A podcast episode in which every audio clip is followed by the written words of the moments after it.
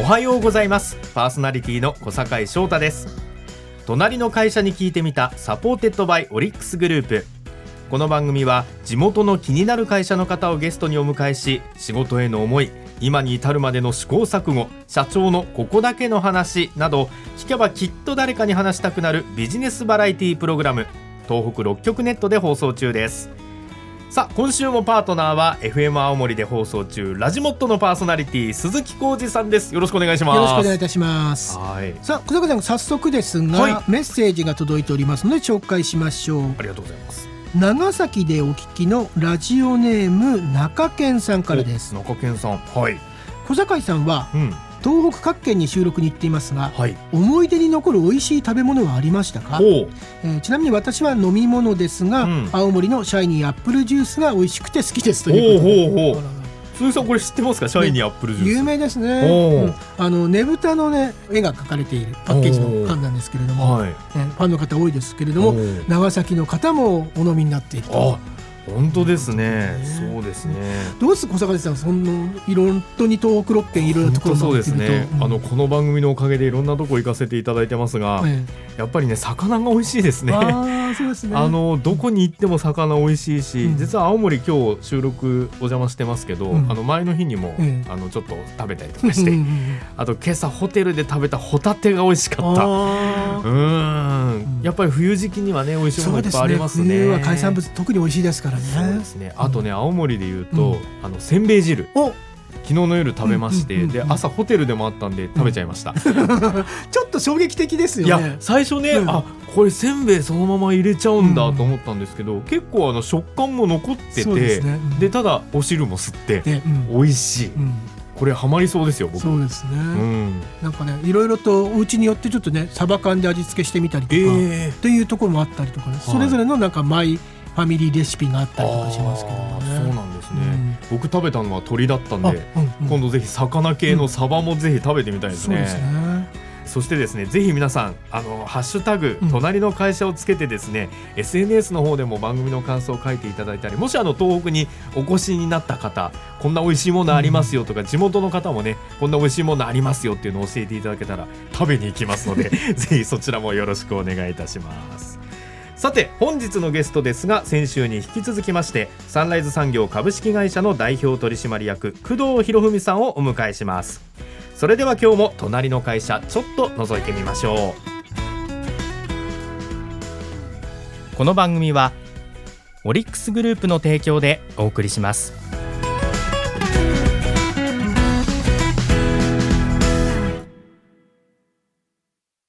ここは隣の会社のその隣にあるオリックスオリックスさんのこと聞かせてくださいはい。法人営業本部郡山支店の前田です。私は福島県内の企業向けに様々な経営課題解決のお手伝いをしています。後継者が決まらず不安だという企業も増える中、事業承継の支援だけでなく、経営者を健康面から支える会員制メディカルサービスの紹介など、地域を支える企業に何ができるかを模索しています。経営課題の解決策についてお客様から良い意味でこれまで聞いたことがないとのお言葉をいただけたことは特に心に残っています。福島県いわき市出身の私は昨年転勤で地元に戻ってまいりました。皆様に寄り添いふるさとに貢献していきたいと思います。地域の企業の皆様の課題を共に解決します。いつも隣にオリックス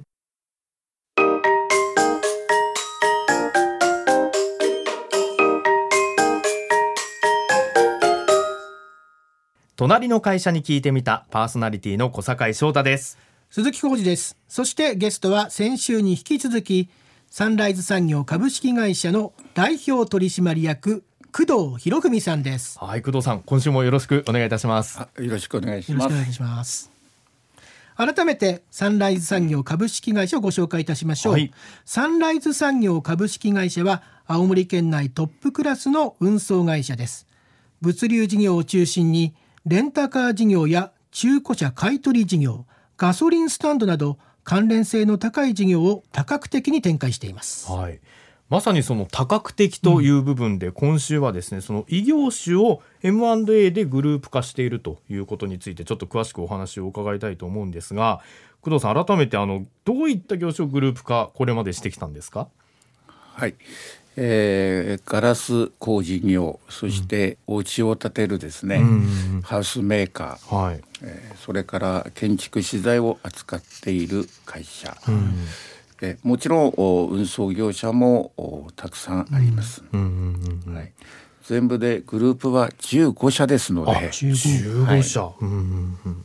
かなりじゃあ本当に多岐にわたってねいろいろな会社をグループ化されてるっていうところでこれどんどん枝葉が広がっていったっていうところなんですかね。うん、はい、はい、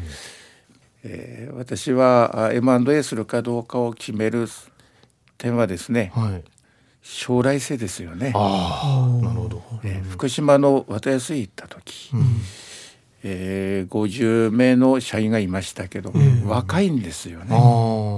あこれは将来性があるな。なおかつ歴史がある、うん、えー、これはあ絶対に欲しいなって思いましたね。なるほど。ただ私あの M&A した時にですね、うん、えー、私行った時もそうですけど、うん皆さんの会社を私は買ったのではありません。私はここへ仕事をするために来ました、うん、一緒に仕事をしましょう、うん、ね、今よりも、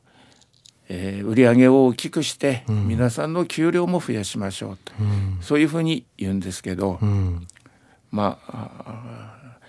50人の社員全員は集まりませんでしたけども、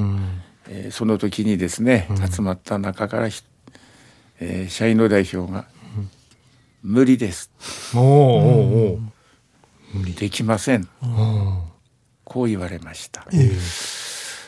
まあ、80年の歴史の中で90億円売った会社、うん、えー、私が行った時は3分の1になってました、うん、150名の社員がいたのが、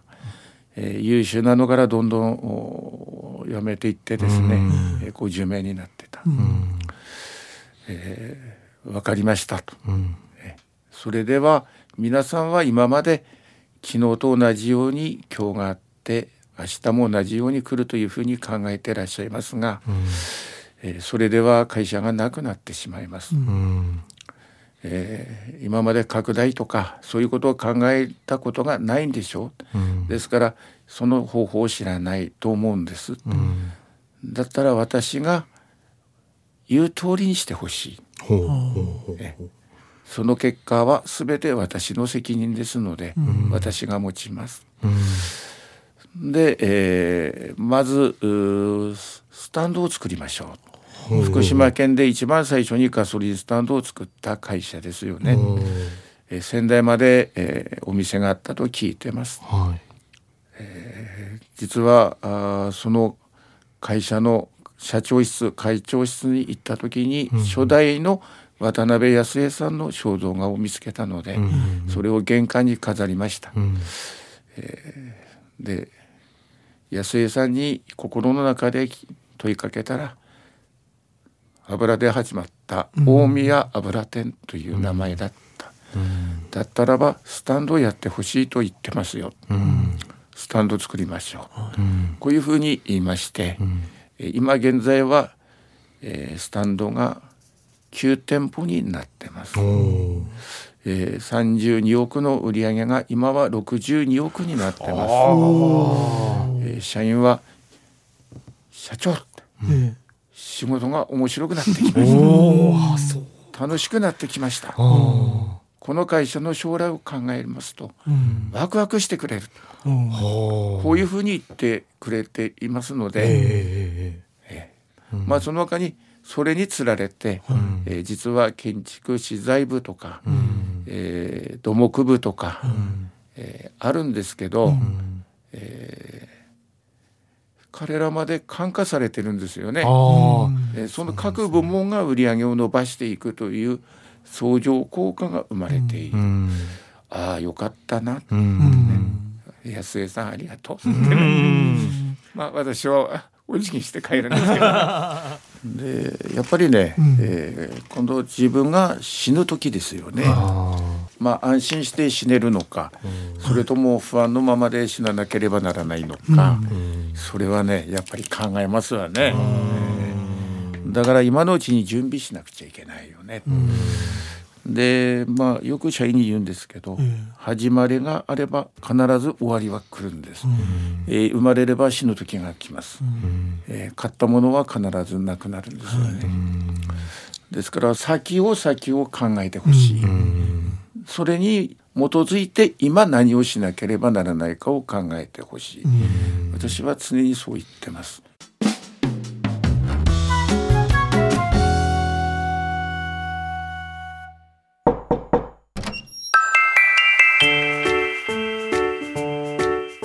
改めてサンライズ産業株式会社の代表取締役工藤博文さんゲストにお招きしています。ここからはこちらのコーナーです。マイレコメンド聞いてみた。ゲストの好きなものについて深掘りしていくコーナーです。はい。さあでは工藤さんマイレコメンドを教えてください。えー、私の好きなのはやっぱり旅行なんですね。はい、なぜ好きか、はい、まあ、見たことのない風景、見たことのない食事をする、あるいは聞いたことのない地方の言葉を耳にする。ただそこへ行く手段、まあ、外国は当然、えー、飛行機でないといけませんけども、実は私は全国をドライブしたことがある。まあ、いろんなあ、土地へ行くんですけど、そこまでどれくらいの時間がかかるのかも知ってます。まあ、それが運送業の役に立ったのかもしれませんが。そうですね。そうですよね。えー、まあそれも高速道路を使いたくない、まあ、料金の問題もあるんでしょうけども、えー、ただやっぱりその土地土地のものがえー、下の道を走っていくとですね、はい、一般道を走っていくと見れるわけですよね。はいはいはい。えー、ちょっとここ気に入ったから降りてみようかとか、疲れたからコーヒー飲んでいこうかとかね、まあ時間に限りがある場合は当然高速道路使いますけども、はい。えー、まあ普通普段は一般道を走っているのが好きですね。なるほど。なんか行ってみた中で印象的な場所道みたいなのって終わりですか？えー、とても狭くて、えー、これが国道っていうのが、まあ、実は紀伊半島のですね、はいはい、えー、先端ですよね、えー、大型とは絶対にすれ違えないですね、えー、まあ、あとはあの私は海が好きなので、え日本海の沿岸をですね、うん、走るのが好きですよね。うん、えー、秋田通って、えー、山形通って、うん、そして新潟行って、っていうふうにですね、えー、九州まで、えー、行ったこともありますしね。あと三陸とか、はい、ああいうリアス式の海岸見るのもいいですよね。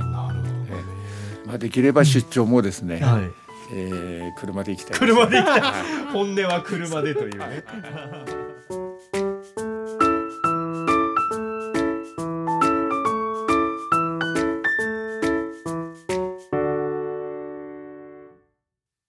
でもあの工藤さんの経歴を伺ってますとあの市役所にお勤めだった時期もあるんですけども市役所時代にあのいろいろ見てこられたことっていうのも今の会社の経営とかそういう部分にも生かされてるものっていうのがあるんじゃないですか？はい、えー、まあ一番長くいたのは商工労政課ですので、うんはい、その時経営指導の係長もやってました。あなるほどまあいろんな会社見ました。うん、えー、その中でもやっぱりいい会社伸びていく会社、はい、あるいは伸びないでまあなくなっていく会社、うん、見てるわけですけども、うん、えー、そこに共通するものがあると思うんですわね。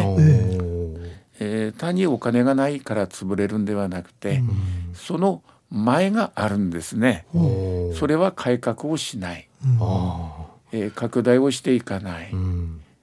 何があっても次はこれで生きていくんだ伸ばしていくんだ、生き続けていくということがないんですわね。今後もやはり M&A というのはそこにこう会社があれば、うん、まあこう何かご自身の中にこう引っかかる会社があれば続けていくっていうところなんですか？はい。まああの柱多くしていくとためにやると思うんですが、はい、えー、まあ M&A 一つやると言ってもですね、うん、えー、その会社の文化を買うわけですので。文化を買う。なるほど、うん、あのお金で買うんじゃなくてね、はい、えー、まあ、吸収するわけですから、うん、やっぱりそれは大変ですよね、うん、前の社長はそうではなかったとか、えー、我々の考えは違うというのは当然あるわけであって、うん、それをいかに尊重しながらも、うん、私が考える将来のその会社の姿に持っていくというのは、うん、やっぱり並大抵ではありません。ですから私に休みはないです。まあそれでもね、えー、まあ私は満足してますしね、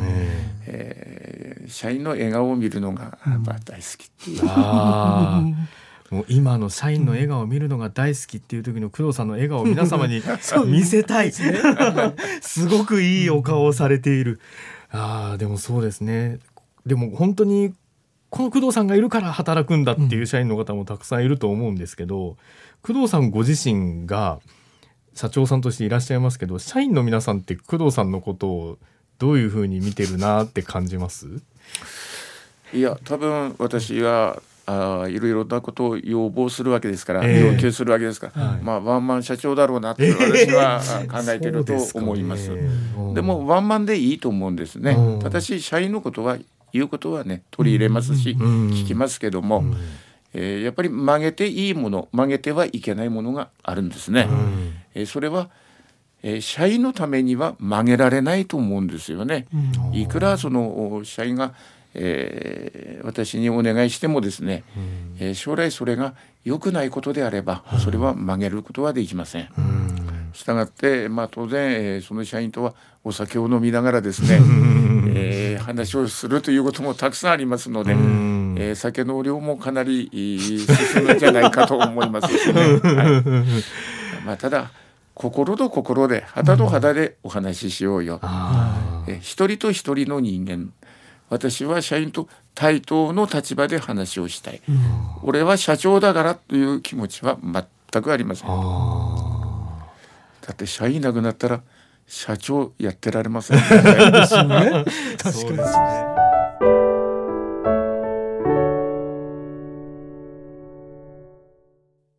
ここは隣の会社のその隣にあるオリックス。オリックスさんのこと聞かせてください。はい法人営業本部仙台支店の大田垣です。私は中小企業のオーナー様が抱える事業承継の課題に対して様々なご支援をしています。後継者問題について会社のオーナー様と4時間にわたりお悩みを聞かせていただいたこともあります。事業承継は相談相手が限られてしまいます。